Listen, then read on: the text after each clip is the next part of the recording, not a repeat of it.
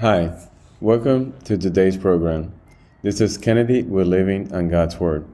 Today we're going to be reading Second Chronicles chapter 24 from the Jesus Bible NIV edition. Review key takeaways and end our session with a prayer. Joash repairs the temple.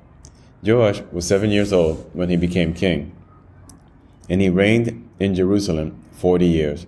His mother's name was Zibiah and she was from Beersheba. Joash did what was right in the eyes of the Lord all the years of Jehoiada the priest. Jehoiada chose two wives for him, and he had sons and daughters. Some time later, Joash decided to restore the temple of the Lord. He called together the priests and Levites and said to them, Go to the towns of Judah and collect the money due annually from all Israel to repair the temple of your God. Do it now but the Levites did not act at once.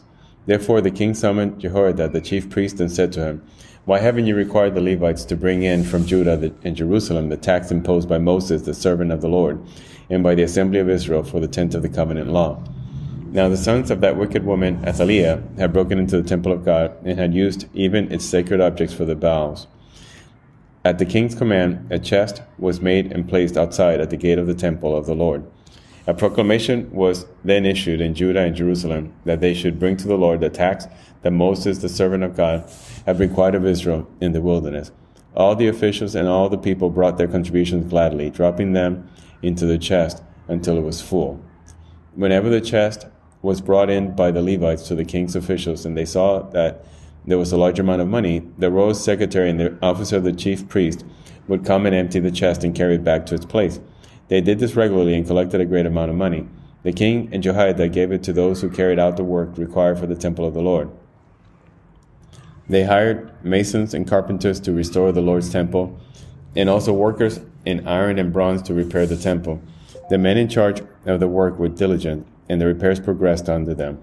They rebuilt the temple of God according to its original design and reinforced it. When they had finished, they brought the rest of the money to the king and Jehoiada, and with it were made articles for the Lord's temple, articles for the service and for the burnt offerings, and also dishes and other objects of gold and silver. As long as Jehoiada lived, burnt offerings were presented continually in the temple of the Lord. Now Jehoiada was old and full of years, and he died at the age of a hundred and thirty. He was buried with the kings in the city of David, because the good he had done in Israel for God and his temple the wickedness of Joash. After the death of Jehoiada, the officials of Judah came and paid homage to the king, and he listened to them. They abandoned the temple of the Lord, the God of their ancestors, and worshipped Asherah poles and idols. Because of the guilt, God's anger came on Judah and Jerusalem. Although the Lord sent prophets to the people to bring them back to him, and though they testified against them, they would not listen. Then the Spirit of God came on Zechariah, son of Jehoiada the priest he stood before the people and said, This is what God says. Why do you disobey the Lord's command? You will not prosper, because you have forsaken the Lord. He has forsaken you. But they plotted against him, and by order of the king they stoned him to death in the courtyard of the Lord's temple. King Joash did not remember the kindness of Zechariah's father Jehoiada had shown him, but killed his son, who said, as he lay dying, May the Lord see this and call you to account. At the turn of the year, the army of Aram marched against Joash. It invaded jo- Judah and Jerusalem and it killed all the leaders of the people.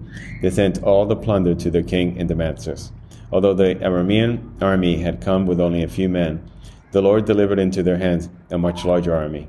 Because Judah had forsaken the Lord, the God of their ancestors, judgment was executed on Joash. When the Arameans withdrew, they left Joash severely wounded. His officials conspired against him for murdering the son of Jehoiada the priest and they killed him in his bed. So he died and was buried in the city of David, but not in the tombs of the kings. Those who conspired against him were Zabad, son of Shemeth, an Ammonite woman, and Jehozabad, son of Shimerith, a Moabite woman. The account of his sons, the many prophecies about him, and the record of the restoration of the temple of God are written in the annotations on the book of the kings. And Amaziah, his son, succeeded him as king. This is the end of Second Chronicles chapter 24. So we see here that Joash repairs the temple, but we also see about the wickedness of Joash and how he dies. So let us pray. Father God, thank you again for your infinite mercy. Thank you for showering our days with your blessings, for letting us live and experience the joy of Jesus, the joy of your forgiveness and mercy. Father, we praise you, we glorify you, and we ask that you continue to protect us. In Jesus' name, amen.